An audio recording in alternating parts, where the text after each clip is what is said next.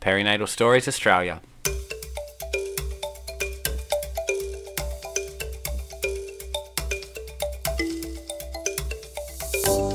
Welcome to Perinatal Stories Australia. My name is Rebecca, and every episode we provide a listening ear to the lived experiences of mental illness during pregnancy and postpartum. I hope this podcast reduces stigma, informs listeners about support services available, and inspires those on their own healing journey. More importantly, I hope you can hear these stories and know you're not alone. Thank you for being here to hold space for the stories we often keep to ourselves.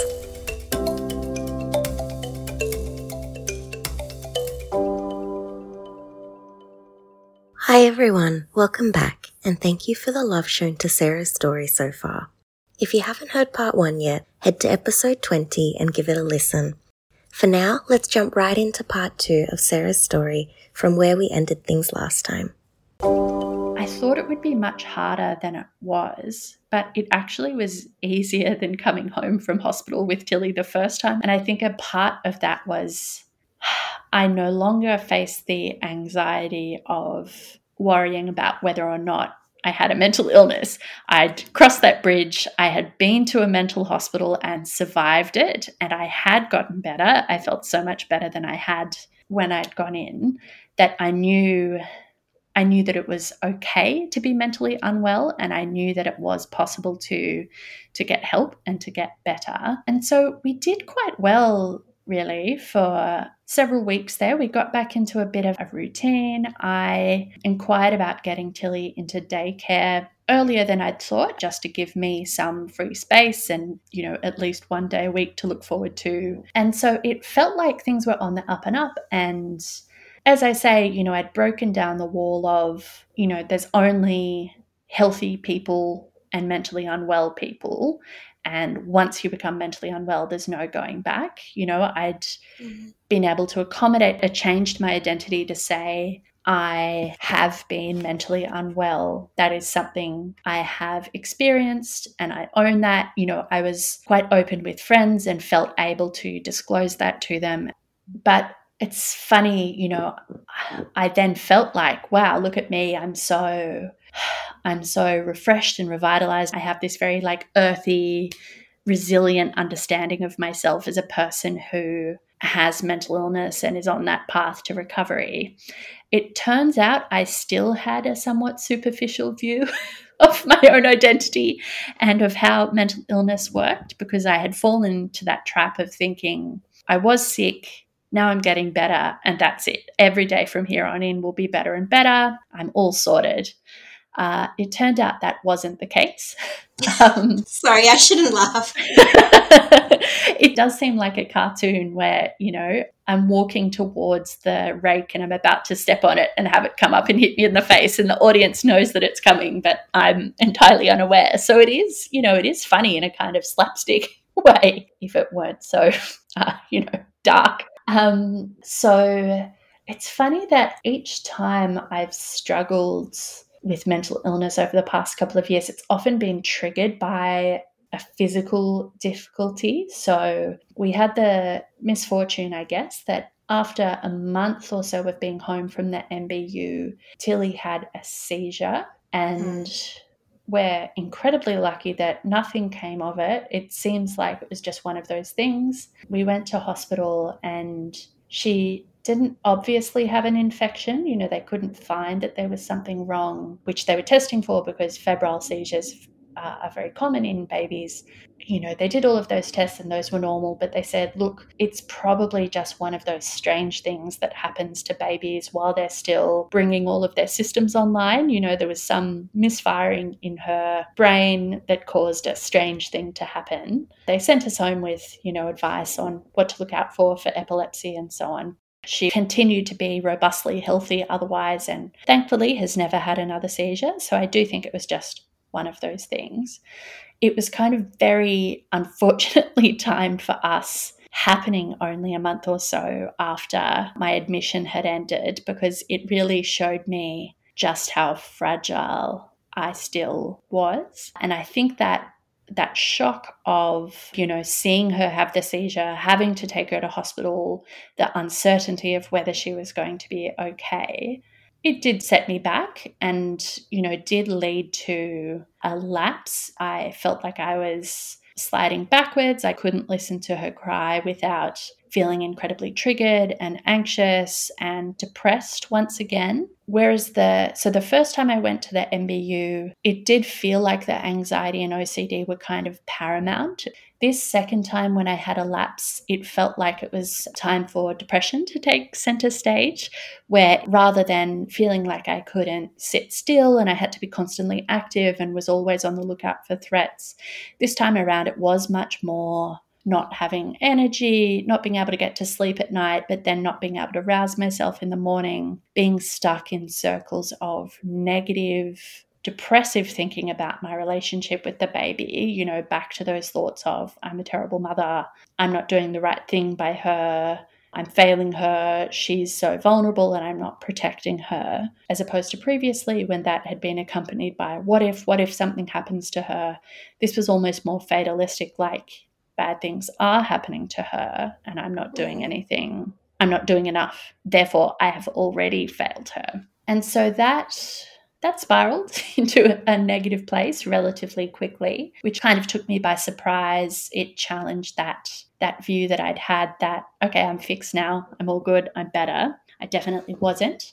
Uh, and I think partly because it wasn't what I was expecting, I was probably a bit blase and not attentive enough to what I was feeling. On discharge from the MBU, I built a recovery plan, as we all do, of these are the symptoms I have to look out for. This is what I'm going to do in terms of self care and practicing therapy skills.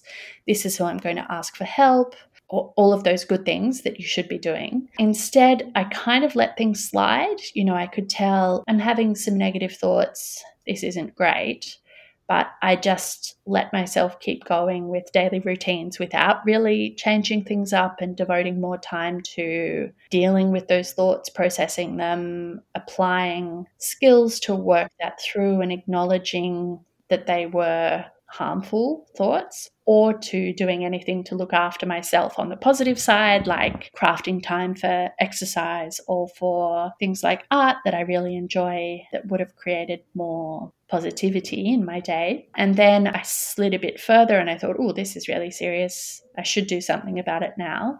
But I kind of only realized that once things had slid too far and found myself in quite a deep pit of depression to the extent that I no longer felt mm. able to do anything about it. Certainly not anything, you know, I kind of skipped the first couple of steps on the safety plan that were minor actions like take yourself for a walk or call the GP.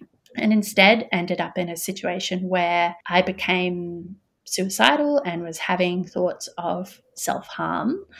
I went through feelings of worthlessness. So I'm a terrible mother, feelings of hopelessness.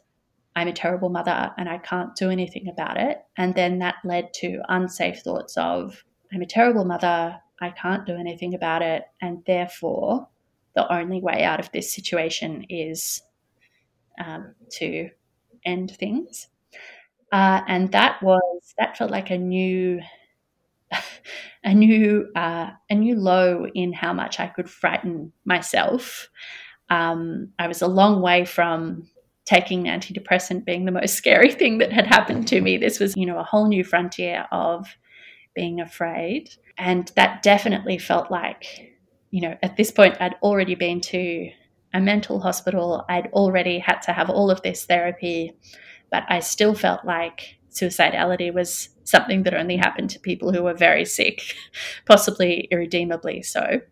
And so I did make use of resources like the mental health line in New South Wales and some of those more crisis services, uh, and ended up reporting to the ED to say that I didn't feel safe, that I was worried for myself and for the baby, um, which you know, it's strange looking back on. It felt like I was so depressed, I didn't feel like I could get out of the house to go for a walk, but it felt relatively not easy, but mm. relatively straightforward to take that step of going to hospital. And I'm forever grateful that, as one of the doctors put it, I am help seeking because I think it was literally a lifesaver for me that I was able to acknowledge this time around wow, this is something I can't deal with on my own. This is a dangerous situation to be in. So I'm going to get the parachute active. And that was that was another another scary experience but also another really supportive one from the ed i ended up being admitted to the marie bashir center at rpa which is their mental health center and ended up being there for I think maybe a little over a week. After being assessed by the psychiatrist there, they agreed that it would make sense for me to go back to the MBU for another admission because in talking to the psychiatrists, the consistent themes were I feel like I need help, but also I'm really missing my baby and it's not helping my mental health to be away from my baby. Uh, and mother baby units, that's literally the reason that they exist. It was funny from where I was in the Marie Bashir Centre in my room, I could see the construction of the mother baby unit at RPA underway, but it wasn't ready yet. So that wasn't a solution for us at that time. And I'm just so grateful that the MBU that we had both been to it was available. As it happened, they didn't have a bed in the MBU right away. So that was why it ended up being about a week until I was able to make it to the MBU. So that was hard and it was definitely very very revealing being on a general mental health ward in a public hospital how different an experience that was to being in a mother baby unit. There was much more variety in the experiences of the other patients on the ward. You know, there were people who were a lot sicker than the people that I'd met on the MBU, but also I felt a lot sicker than I'd been on the MBU. So that was a, that was a challenging time, and I was so grateful when a bed did open up and I was able to go back to the MBU. It was funny again. It was a dichotomy of I'm scared to be back here and that my recovery has failed in inverted commas, but also I'm grateful to be back here, particularly compared to the unfamiliar territory of RPA. I felt like when I walked into the MBU, I knew the way it smelt, I knew the way the rooms were set up, I knew where to find the coffee and tea in the kitchen, and most of all, I was able to walk in there with Matilda and that was that felt amazing that in itself felt like a big step towards recovery to be back with her and to be able to continue to pursue health and skills development in her company so to not be missing out on being around her. And there's two things I want to ask here. Firstly, if we talk about Marie Bashir Centre at RPA, mm. just to confirm for the listeners, you couldn't see Tilly during that time. And from memory, your phone was kept away and yeah. you were still pumping, but mm. you're not with your baby. no, that's right. is very limited. Yes, absolutely. It was such a different experience, and they just, you know, they aren't set up for perinatal mental illness. They uh, they have so many great practitioners there who do wonderful work, but it's just they're designed for the majority of patients who are not not parents of a baby. They don't have a 9 month old 10 month old baby at home. So yes you're right. It was much more strict than the MBU in terms of what you were allowed to have with you. So they did take our phones away. There were only set times of day that you could use a phone or a laptop and you weren't allowed to have them overnight. But then they also were much more serious about things like ligature risks so you weren't allowed to charge your phone in the room because you weren't allowed to have a charger, which was mm. pretty terrifying. And another challenge to my identity, like I had reported, I had gone to the hospital because I felt suicidal, but then having a nurse say, I'm taking this away from you because I don't want you to hurt yourself.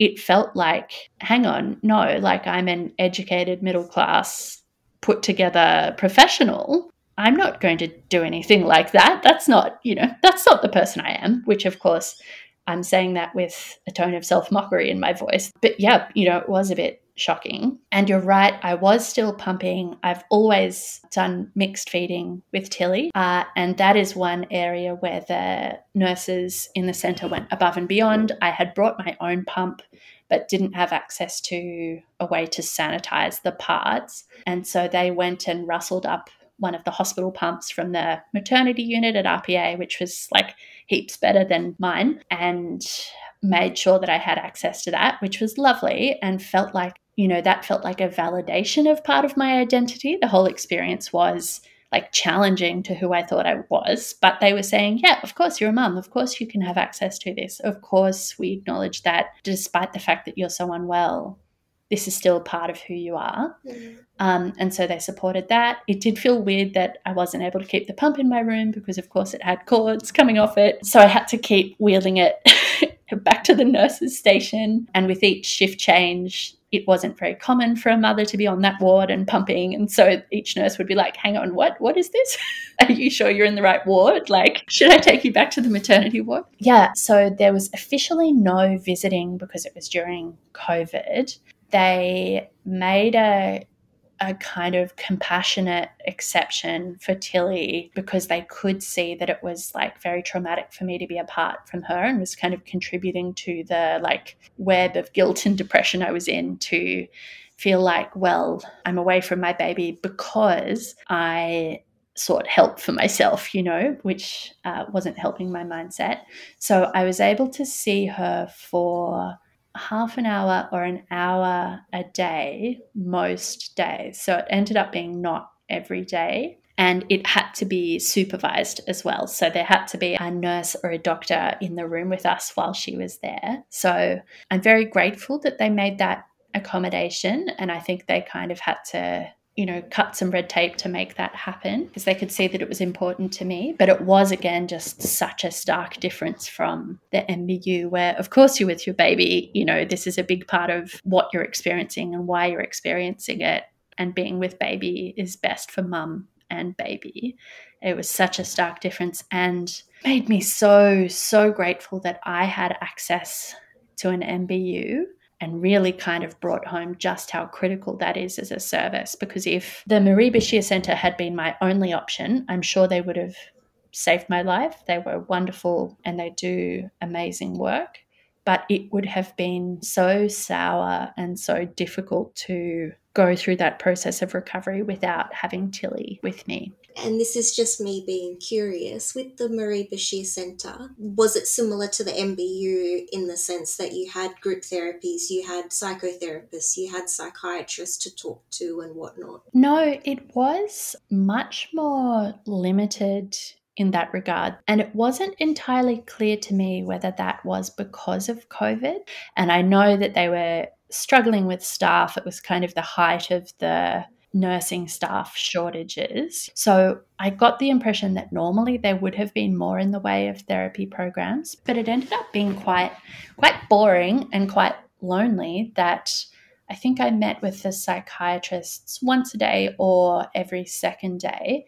And for the rest of the time, it was just wandering around watching TV or doing puzzle books. A lovely friend of mine brought in some coloring books and, you know, different activities like that. So hanging out of my room doing those kind of activities. But it really just heightened the difference between being mm. there and hmm. being at home that looking after a nine month old kept me incredibly busy. And suddenly here I was like getting sick of the sight of Sudokus because I had done nothing else for the past several hours and kind of hanging out for mealtime because it would be something to do. I ended up with this process of really taking my time to eat not mm. out of any mindfulness practice, but just because it was something to do. You know, I would make myself a cup of tea and then sit down and have the bread roll. And then I would get up and get a glass of water and eat the main course very slowly just to like try and fill in time until it was time to go to bed. I was also, you know, I was in this liminal space of not knowing when a bed would free up on the MBU. So I just looked forward to bed every night because maybe the next morning we would get a call from the MBU and I would know when things were going to change. And I'd gone from the start of my experience was being terrified about being disturbed in the night and having to attend to Tilly. And instead, after they took our phones, the nights just stretched out as this long period of nothing to do and no one to interact with because everyone was just in their rooms trying to sleep. Yeah, it was such a strange and difficult period. And I just, I think in many ways, you know, fussing about the baby and about the things to do to look after the baby can become over the top if you're struggling mm. with anxiety, but it can also be a positive adaptation you know it can it's productivity and it's making you feel useful and I remember I was having a conversation with Andrew about whether I should continue pumping. And he mentioned that it was one thing that was able to connect me to Tilly still, even though we were apart, and something that I was doing for her and kind of reminded me of my role as a mother. Whereas the rest of that experience was not tied to that mm-hmm. and had kind of taken me away from not just my family, but my community, friends, and so on uh, yeah, and again, such a stark difference to the MBU where you're still very much encouraged to be the one calling the shots about your baby and being in control of your baby's care, which is an important part of recovery. Definitely. The second question I had you mentioned you had the relapse prevention plan. In that month that you were home, were there any supports in place that I guess were helpful or in hindsight would have been helpful to potentially prevent this lapse? Uh, so, yes, I got set up with this wonderful psychologist who I still see and has been the source of the, the most productive and encouraging therapeutic relationship I've had. So that was a, a real positive of that time. I was also, as part of discharge, hooked up with some different support. So we started having call once a week with someone from Anglicare to go over some of the circle of security content with us, with my husband and I doing it together. And then I was hooked up as well with, I forget quite what it's called, but like a parenting support worker from the infant's home who was calling, you know, to try and provide some of that parent craft support around sleep and settling and so on. So those supports were there. I think one thing I've always struggled with is when I'm backsliding, I tend to try to protect myself by cutting down on commitments and trying to reduce how much quote unquote work I have to do. And I still see those kind of supports as work, even though they're supposed to be things that take a load off. I think due to the social anxiety component of it all. So, my memory of it is I did access those services, say, in the first fortnight I was home. And then in the second fortnight, I started cancelling appointments or not taking calls or coming up with excuses, which I've subsequently identified as like something I really need to stay on top of because it's yeah. it's uh, ultimately uh, like a negative behavior in the sense that it makes things worse for me. And it's also a pretty good warning sign that things are going wrong when I start to do that to myself. So I was hooked up with good supports, but started removing myself from them. Mm-hmm. And I think as well that was made harder by COVID that many of those interactions were telehealth. And I think maybe I might have stuck with them better if it was actually like a physical appointment that I had to attend, you know. So it was another element of it was just hard because of the the time and place that it happened to, you know, I happened to be going through this. Yeah. And I think we have to also acknowledge that what you went through with Tilly and her seizure, understandably, you know, we do want to cut back. Yes, I'm in yeah. hospital with my daughter, my psychologist appointment can wait. You know, the behavior isn't necessarily bad. It's good that we want to lessen our mental load. But you're right, it, there was obviously that point where it became a the barrier that you were putting up when it's enabling us to not get our help or not wanting to acknowledge what we're going through. Yeah, exactly. And my anxious brain is very good at living in those grey areas of like, I am able to justify these behaviors to mm-hmm. myself up yes, to and beyond the point. yes, absolutely. I'm much better at coming up with reasons that I shouldn't stick with my commitments than reasons I should.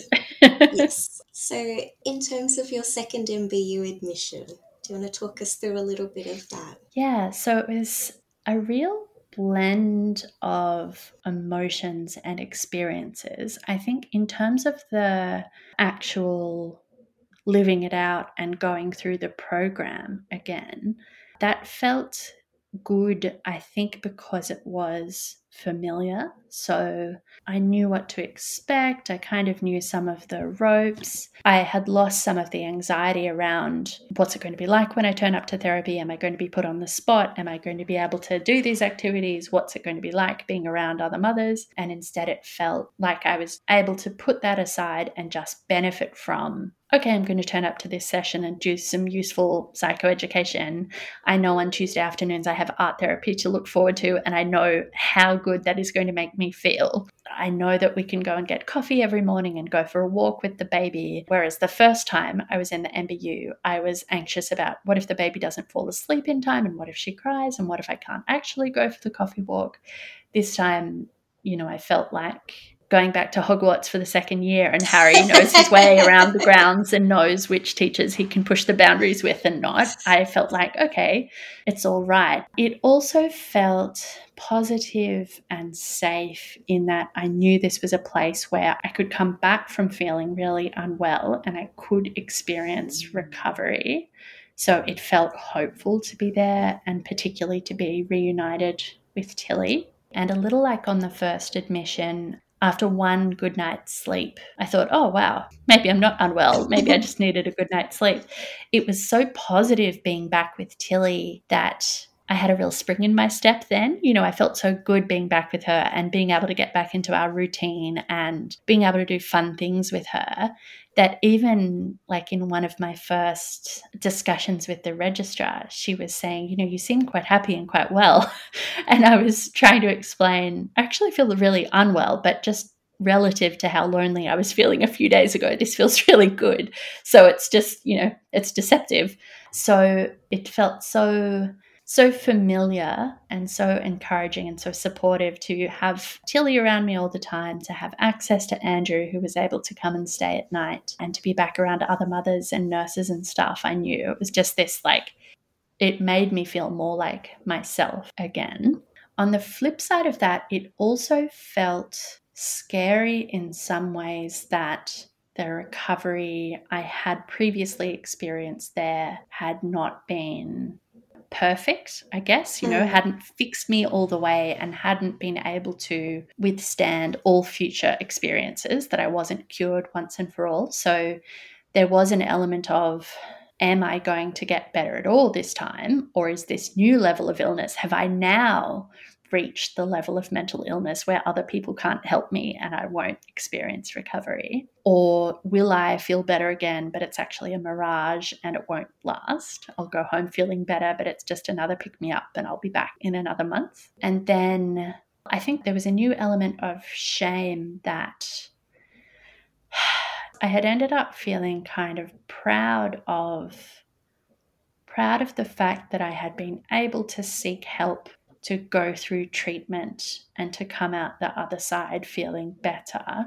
So it almost became a bit of a badge of honor of I am open and vulnerable, and I'm a person who has experienced perinatal mental illness and recovered, and I am able to talk to people about my experience. But there was a new level of shame of, oh no, I'm back here again.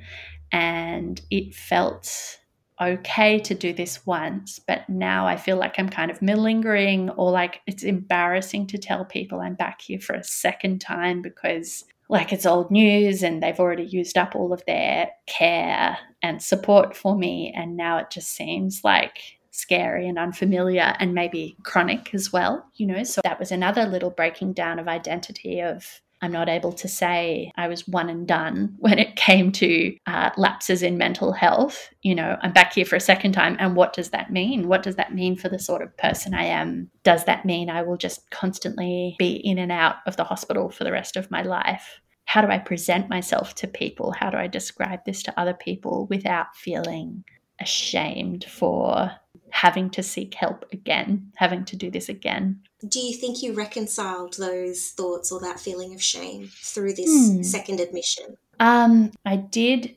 somewhat get through that. It was a learning experience and it was useful to to have to go through that. It feels like each time I had a bit of a lapse with mental illness, I also gained access to new knowledge and insight about myself that has been helpful in all of the therapy I've done since. You know, it revealed new things to me about myself. It helped me to challenge what I understood to be true and what I valued about myself and uncovered different positive and negative self beliefs that I held. And so that process definitely began on that second admission. I do think I kind of do still struggle with the shame and anxiety of being a a recurrent user of the MBU and a you know almost a, a frequent flyer um, because it's like it's a salutary lesson in the uncertainty of life that just as with most things in life mental well-being kind of isn't assured and it isn't perfect and it isn't binary but you kind of have to live with that and make the best of that that you can as a, a person with an anxiety, my brain is always struggling to find the answer and to deal with uncertainty by coming up with a solution. And that second admission was a real testing ground for teaching myself you're not going to be able to do that when it comes to understanding what your future mental health is going to look like. So I started the process towards accepting that then. But I do still, you know, there is still some element of difficulty and negativity in understanding that about myself. You know, it's still a bit of a work in progress to accept that about myself that I wasn't able to. It almost feels like a teacher's pet thing that I had to go back and do a remedial course in perinatal mental health that once wasn't enough and I had to resit the test, which is kind of acknowledging my fallibility and vulnerability. And I, yeah, I do think that's a bit of a work in progress. Do you think the second admission was different from the first in terms of how it helped your recovery? What was it like when you were discharged? Did you feel more willing to ask for help? You know, what yeah. were the differences there? Yeah, so I think for one thing, I didn't feel as well going home the second time as I did the first. I still felt depressed and was a bit frustrated to not go home with more energy. Whereas it felt like I'd been able to get quite a good hold on my anxiety in the first admission. Then in the second admission, I had got back to a more stable place, definitely, and a place where I could see that recovery was possible and I had more hope. I didn't feel as depressed. I no longer felt unsafe, but I still felt like low in energy and still plagued by negative self talk and fatalistic thinking and low appetite. And that I almost felt a bit shortchanged. Like, no, I did my time. I was here for three weeks. I'm supposed to be back to normal now. What's happening? So that was challenging. I do think it was helpful for my recovery because it was yet another push towards a more resilient mm. view of myself and my well being as something that is always changing, which means it can change for the worse, but it means I have more autonomy over being able to change it for the better. And it was yet another fear that I had to address of I could be a person who was depressed just out in the world, not in hospital, having to shop for groceries and go to the dentist and so on. And it was possible to have those experiences at the same time. It was possible to be depressed and to live a normal, happy life. I was particularly impressed that I was able to still feel joy and silliness and playfulness and enjoy going for coffee with friends despite feeling quite depressed. So I think grateful that I was able to have those moments because,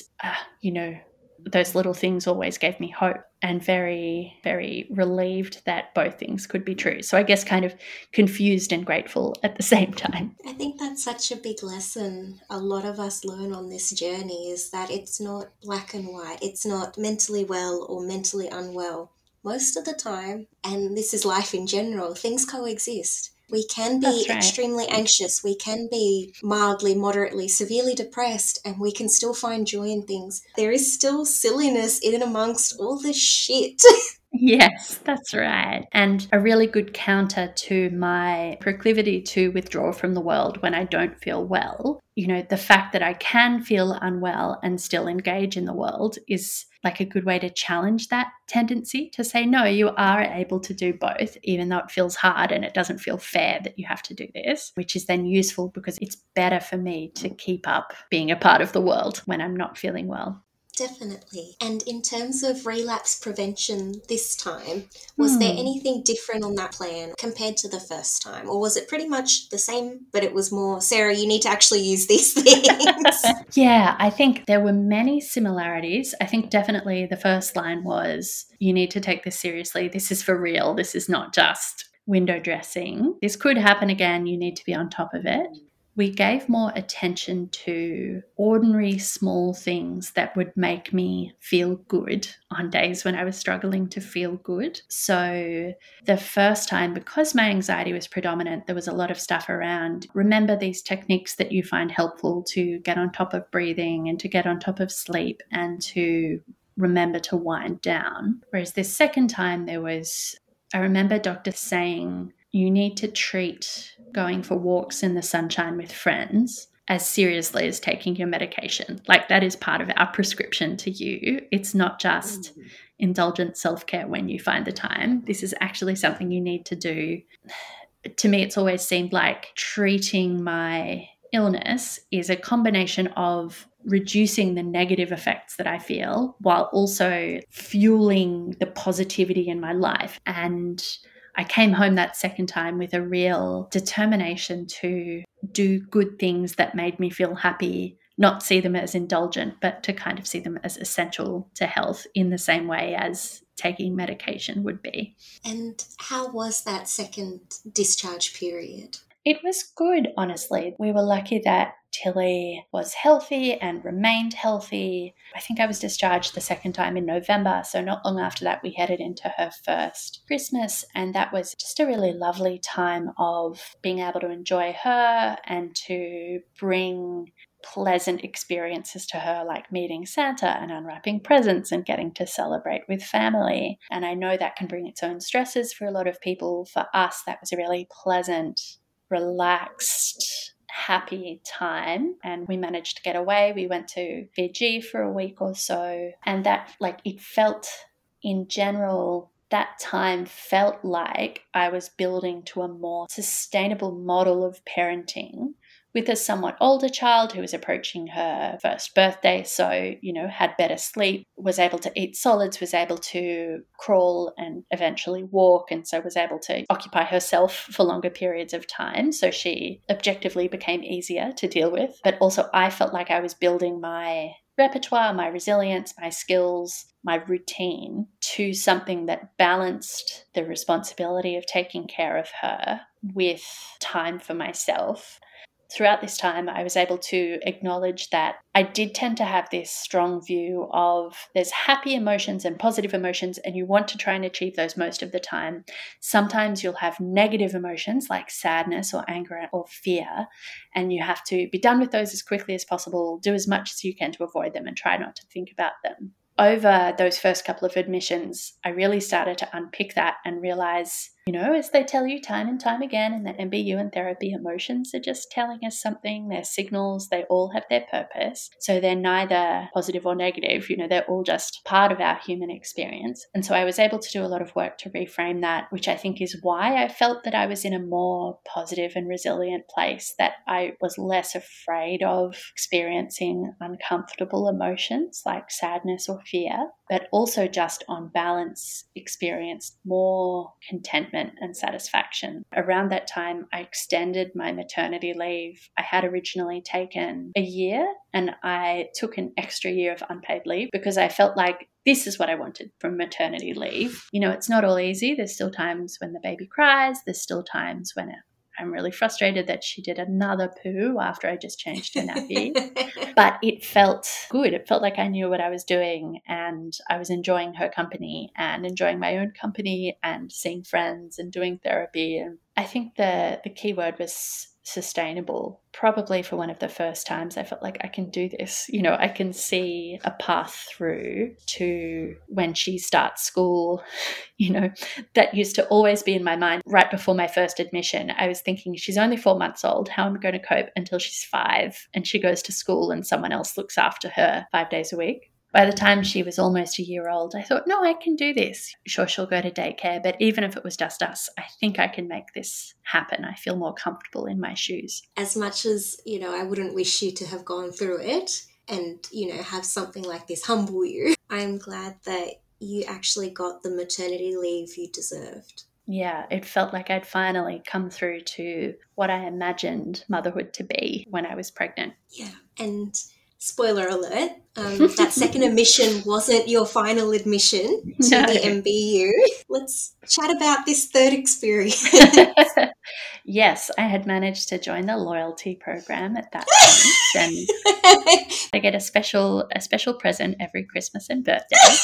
Um, I wish. So yes, I was able to benefit from that MBU for a third time. As with the previous lapses, I had another lapse in mid late 2022 that was precipitated by physical illness in the mm. family. It took longer, like a, a, more drawn out series of events that precipitated it, which I think is a sign of the fact that I was building resilience, that it took more to unsettle me than it had previously. But we had the good fortune to go and visit my brother and his family when they were living in the US, and that was a wonderful time. Uh, for a fair bit of that time, I was there with Tilly on my own. I flew overseas with her on my own, and again felt like super mom. Like, wow, look at me! I'm doing this. I'm in a foreign country with my baby. Look at me go. Uh, I should probably be conscious in the future that every time I think I'm a super mum, I'm about to experience something of a lapse. It's definitely pride comes before a fall. And I think partly because probably when I get to that mindset, I feel a bit cocky about self care. You know, I stop doing some of the things I need to do to take care of myself because it feels like things are going so well. And the sting in the tail was when we came home from the US, we all got COVID. Thankfully, Tilly, she was pretty sick, but then she got better quite quickly. She bounced back. Andrew and I were unwell. It wasn't pleasant, um, but thankfully, even for us, it wasn't, you know, we didn't have ongoing complications. Other than I struggled a lot with fatigue and felt tired for a long time. And then life got back to normal relatively, except for my tiredness. Tilly went back to daycare. And then she just started facing this like barrage of childcare illnesses that you know feels like one of the great injustices of having a toddler a young child in daycare that they just get sick so often. Not only is the baby sick but you're sick as well so whatever other plans you had are screwed.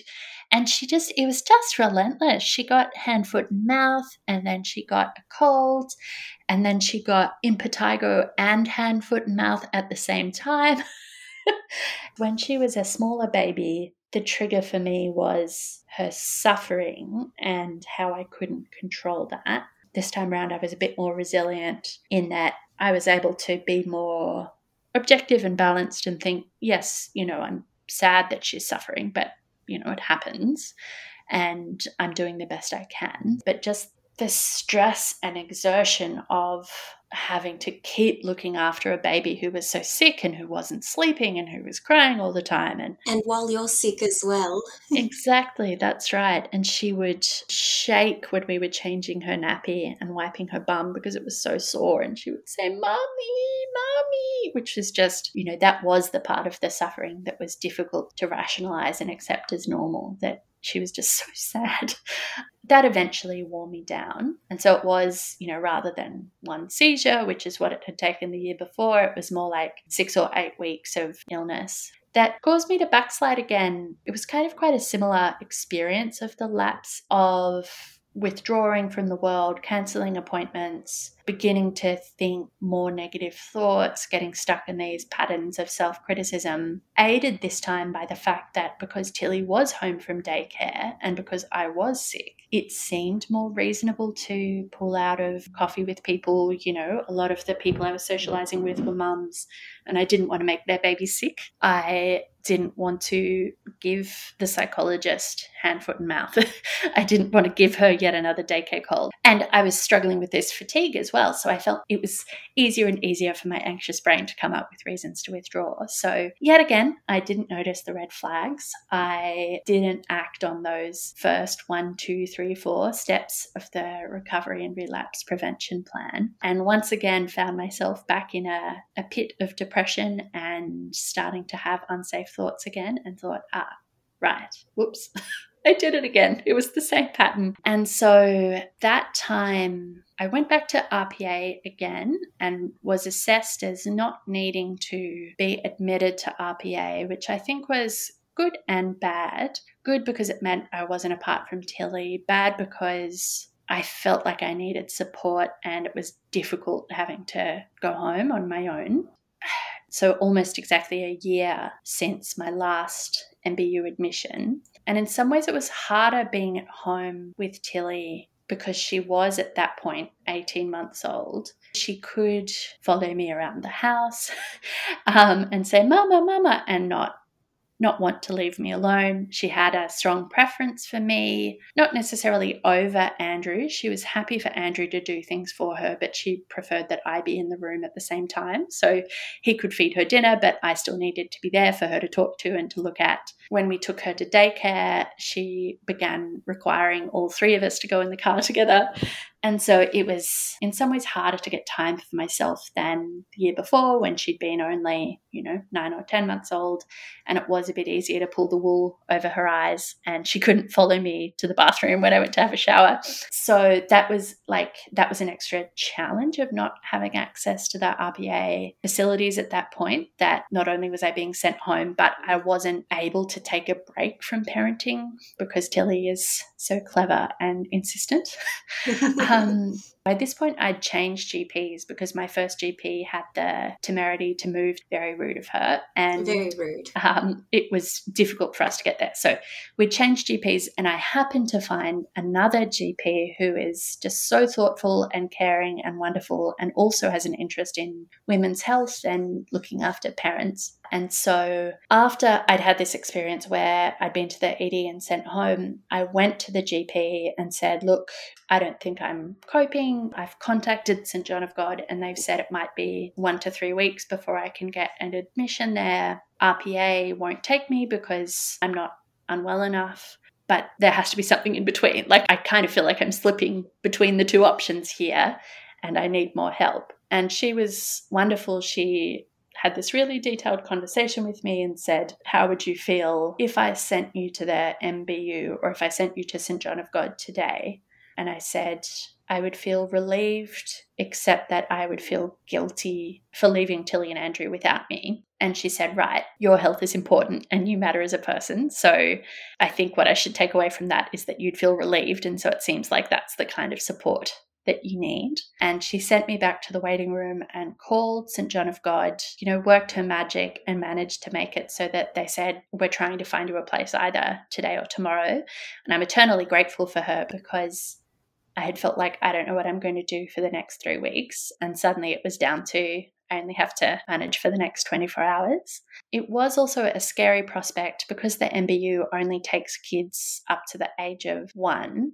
I was faced with going to the general wards of St. John of God without Tilly. Tilly wasn't going to be able to stay with me. Andrew wasn't going to be able to come and stay and I was going to be in a different part of the hospital, which felt scary, and it was yet another new um, new bridge to cross as well. But still, I knew St John of God and knew that it was a place where recovery could happen. So it was a bit of a, a mixed bag of emotions. So, were you put in the general acute ward until a bed mm became available in MBU? Yeah. So, doctors agreed for me to be admitted under her, you know, with her as the treating psychiatrist because I had been her patient mm And yes, so I think the MBU was full at that point. And so, yes, I just went to a bed on I think it's the mood disorders ward. So it was people experiencing depression and anxiety. And I was placed in group therapy. It was kind of a similar structure to the MBU, but with less parent craft of group therapy daily and access to different things like exercise and art therapy. And I was placed in one of those general group programs. The doctor and the registrar then worked to get me moved to a bed on the MBU,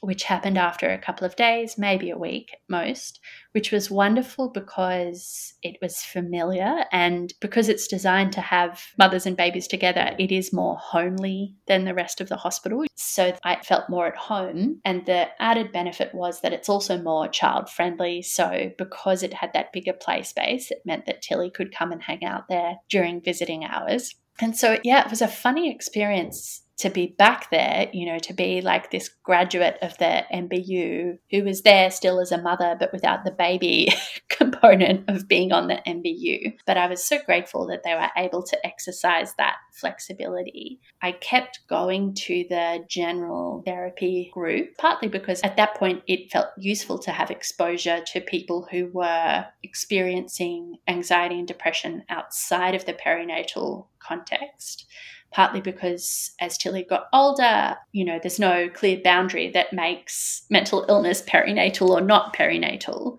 But my experience was becoming closer to that of someone in the general population as she became less dependent on me and less of a baby. So it was good actually because I kind of had the best of both worlds. I was able to take part in that general program, but then still have the comforts of the MBU and the camaraderie of the other mothers as well. How long did you stay in the MBU this third time? Yeah, so that time it ended up being three weeks, and it did feel more, I felt like I recovered faster that time around, I did a medication change. So I had been on sertraline for about 18 months and I had gone up in dosage over time at various points, and I had maxed out the dosage of sertraline. So, as part of the admission, I moved on to venlafaxine as just a different med to try, and as an SNRI having a slightly different mechanism to an SSRI, doctor thought might be useful. And so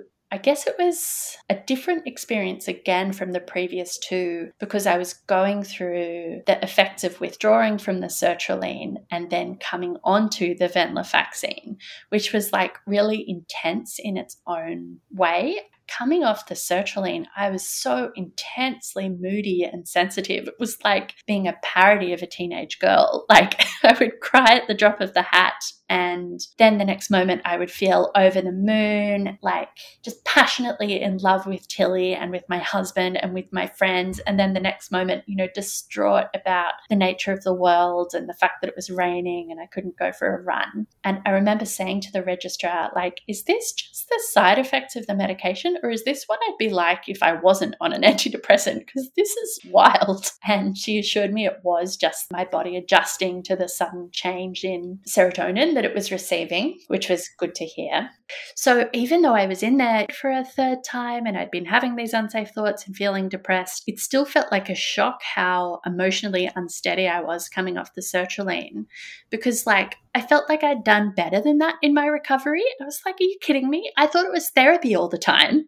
I thought I'd done all of this great work in talk therapy and building my toolkit. And was it really just the sertraline this whole time? Am I this much of a mess? And I'm assuming you had to come off it very quickly. Yeah, that's right. They tried to do it as quickly as I could tolerate so that I would be able to start up on the new med and start feeling the impacts of that. So it was quite rapid. I think I went from the full dose of sertraline, 200 milligrams a day, down to zero over the course of slightly less than a week. So it was like quite significant when it had taken me 18 months to get up to 200 milligrams. So I guess it's just in the same way that your hormones and emotions are out of whack after birth. It was kind of a similar, like, very sudden change that my brain was like, what is happening? what is going on here? And so then starting on the venlafaxine was also a big jump because that had its own side effects. You know, it took longer to build up in my body. So I don't feel like I so much felt the psychological impacts quickly. You know, it was maybe four to six weeks before I started feeling that. But I did start feeling the physical impacts quite quickly around dizziness. Like, in particular, if I was standing up and I turned my body, I would feel so dizzy that I'd have to sit down. So I told myself I was like Zoolander, right? Like, I couldn't turn. which which way can't he turn? He can't turn to the left or the right. So it didn't matter to me because I couldn't turn either way. So I just repeated that to myself over and over again. Don't turn, just keep going straight or just sit down or be very slow. And so that was quite a wild experience. And it was actually one of the reasons it was useful being in the general mood disorders group that a bunch of people were in there, happened to be in there for medication changes. So we were kind of going through that together. And so it's funny, like I left the hospital without an antidepressant working for me, which was mm. different to the first two discharges because the venlafaxine hadn't yet built up to a therapeutic dose. And that was hard that I didn't have that like stabilizing my baseline. In some ways, though, it meant that it was a real taste of like what my non medicinal toolkit involved that mm. any benefits I was experiencing were just based on what I was able to do through therapy and different skills to reduce the negative symptoms and boost positivity. So I actually found it very hard coming home that time. I think partly because I had been only seeing Tilly during visiting hours. I hadn't had her with me on the MBU and, you know, hadn't been mothering that whole time it was much more of a like dramatic shift back into going home and having to look after her the whole time. So I had a couple of trial visits going home, which was something I hadn't been able to do the previous year because of COVID. And it actually felt really unpleasant. Like I'd spend a couple of hours at home and then think, I want to go back to the hospital. I don't want to be here. This is hard. I want to just have time to myself to do my own thing. So that was quite scary, where I thought that maybe, you know, after this third time, I'm not going to be able to adapt back to the normal world. So it was something that I had to manage quite carefully with doctors and then with my outpatient psychologist to reset my expectations, to be gentle with myself, to set like positive associations with home to bake bread and play nice music and change the sheets frequently. So you got that little boost to try and make it feel easier to adapt to being home again. But I think in retrospect, while that was a really challenging period, it did kind of prove to me that it wasn't just the meds, right? That I was able to do stuff on my own. My last question maybe. What advice would you give to someone who might be experiencing some of the symptoms, but who doesn't know if they should reach out? Yeah. And in line with that, what would you change? It's such a good question. I think my number one piece of advice even when you feel scared of the smallest thing, even when it feels like everything in your life is so hard, the only step you need to be able to take is to ask for help. You can be in a place where it feels like even beginning to address and unpick and deal with the symptoms you're experiencing just feels like a whole other load that you can't possibly take on. In fact, you really only need to take that first step of disclosing that you're struggling because there is such a wealth of support out there for you. And if you're, in inverted commas, wrong, you know, I, we've both spoken about, or we were so concerned that we weren't actually sick enough to seek help. And we were, it was our brains tricking us. But, you know, if we had been wrong, and we had gone to a GP or a psychologist or a psychiatrist and said we're really struggling, there is really no worst case scenario, right? Like the worst outcome is for them to say, hey, parenting is really tough. It seems like you're having a really hard time right now. I'm not sure that, you know, insert service here. I'm not sure that psychiatric hospital or medication or XYZ is quite what you need, but here's all of the other services that you can access. And, you know, I really doubt that any parent would be turned away from at least doing talk therapy. Anyone can benefit from that, let alone people who have gone through the incredibly life changingly complex emotional event that is becoming a parent. The hardest part of it is just finding a person to ask for help and asking for help. And it's kind of a no lose situation. You can only benefit from doing that. Uh, and I think you know, this is, I said I have one piece of advice. It's a very long piece of advice, but the undercurrent of that is that there's hope, that it is worth taking that brave step of exposing yourself and asking for help because though that seems difficult, recovery is possible. And so it is like so valuable to you and your family and your baby for you to seek help and to get better so you can get back to loving and enjoying and struggling with and being overwhelmed by, but coping with parenthood as the wonderful, awful experience it can be. Uh, and then the second part of your question about what I would change, I think the challenge in what I've said as my piece of advice is asking for help is the only step you need to take. But despite the massive array of services we have available, it can be difficult to know who to ask for help and to make sure that you're connected to the right services in a timely way. So I was very lucky with the GPs I had that they were very switched on to women's health and mental health. Not all GPs might be like that. And that's where awareness of other services like Gidget and Panda and all of those helplines comes in really handy. That you shouldn't just take one no for an answer. You know, if you feel concerned, you should keep asking. But as I touched on, it's really tough when the effort of finding the right help is put on the individual who needs help and who isn't coping with washing the four bottles once a day. So, what I'd really love to see change is for there to be more general psychoeducation and awareness of the array of supports available in the community, and also a much greater supply of those services. It's ridiculous that there's so as few MBUs as there are, given how prevalent perinatal mental illness is. The two things are true at once that we have a wonderful health system in Australia that I'm very grateful for, and it's better than in many parts of the world, but also we still need more.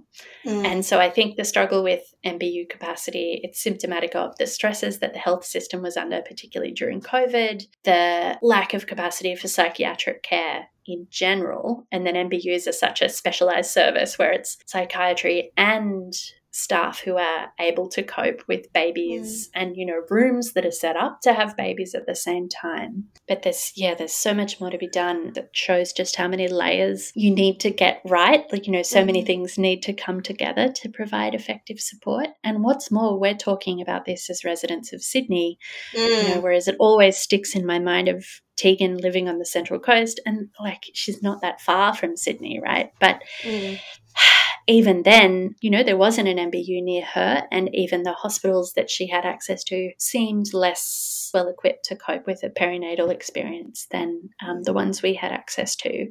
So, I mean, there's so much to be done there, and it's, I feel like you kind of need to be a part of it before you realize just how much of an issue it is and how important yeah. it is. On my part, it's actually led to what I hope is going to be a really positive change where I now feel really moved to try to contribute to that. So, I have actually applied to medical school and I'm looking at becoming a doctor myself, and my passion there is to get involved in the perinatal space. I'm thinking psychiatry at the moment. I could also see myself going into peds or maybe as a general practitioner. But my ultimate dream would be to start a hospital of my own that is basically just a giant MBU and to bring yourself and Tegan and all of our other MBU friends on board to, you know, fund lots of spots for new nurses through charitable donations and to provide more beds and to build on our experiences to provide peer support and to guide the way that the services are delivered. Yeah, to, to help fill that great need that's there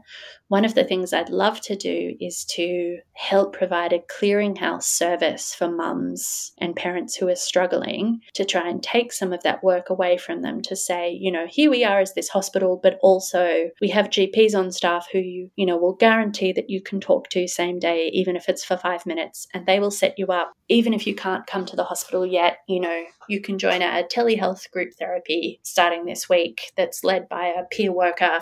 So at least you have some connection, at least you're starting to get some benefit. Plus, we'll help you find a psychologist and you know, you won't have to do all of the work yourself.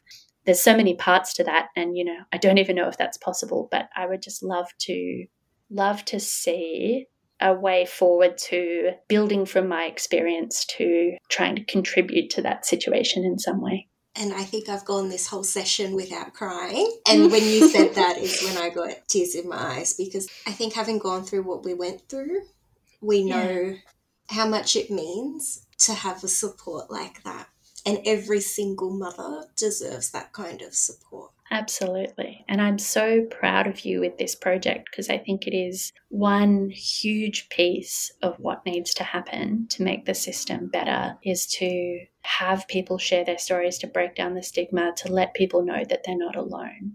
And so you're a real role model to me, honestly, back to how you have grown from being in such a difficult, a difficult place when Levi was so small to grow from that into becoming not only a wonderful mum, but also like going above and beyond into this role that you're playing. I'm so proud of you, and I'd love to. I want to try and copy you and find my own way of doing the same thing. And I think you will. I don't hmm. doubt you for one second. Thank you. Yeah. And thank you as well for always supporting me on this endeavor when it was still a little idea in my head. You know, you, Tegan, everyone else didn't doubt me at all. Yeah. Um, you and Tegan were the first ones to check out my website, follow me on Facebook, Instagram, submit your stories. yes. thank you for always supporting me because, yeah. as with mental health, as with mothering, as with life in general, it's not something we can do alone it's something no, that absolutely. we do with the support and the love and the nurturing of those around us. So thank you. And what a silver lining it is that out of that really difficult experience, we get the benefit of these friendships, you know, that we're cast in such a time of adversity. But thank you for all that you do and your friendship as well. And that just reminded me of what you wrote at the end of your submission, which I think is a nice way to end today. And I mean, I'm sure you don't even remember it because you submitted this back in March last year. um, and I'm just reading it through now, and it says, still healing, still suffering, still trying to take each day as it comes, but more and more grateful for the amazing friends I've made along the way. Yeah, that's still true. It's still true. Thank yeah. you. I know it's a big story and I know yeah. it takes a lot to be vulnerable and to share. Yeah. I think it's such an act of healing. You know, it feels it feels brave to do, it feels good to do outing myself, but also if it can help even just one person feel slightly less alone, it's so worth it. Thank you to all our listeners for holding space for today's story. If you like this episode, please leave a review and rating to help me bring you more amazing content. Join the conversation and be featured on the podcast by sharing your story through my website, perinatalstoriesaustralia.com. If these stories are a bit too much to listen to or to read right now, then come back another time. Protecting your mental health is the number one priority. As always, this podcast and its associated blog and social media accounts is not a substitute for therapy or for getting help. No medical advice is provided, only lived experiences. If any of this does resonate, though, please reach out to a medical professional. See you next time.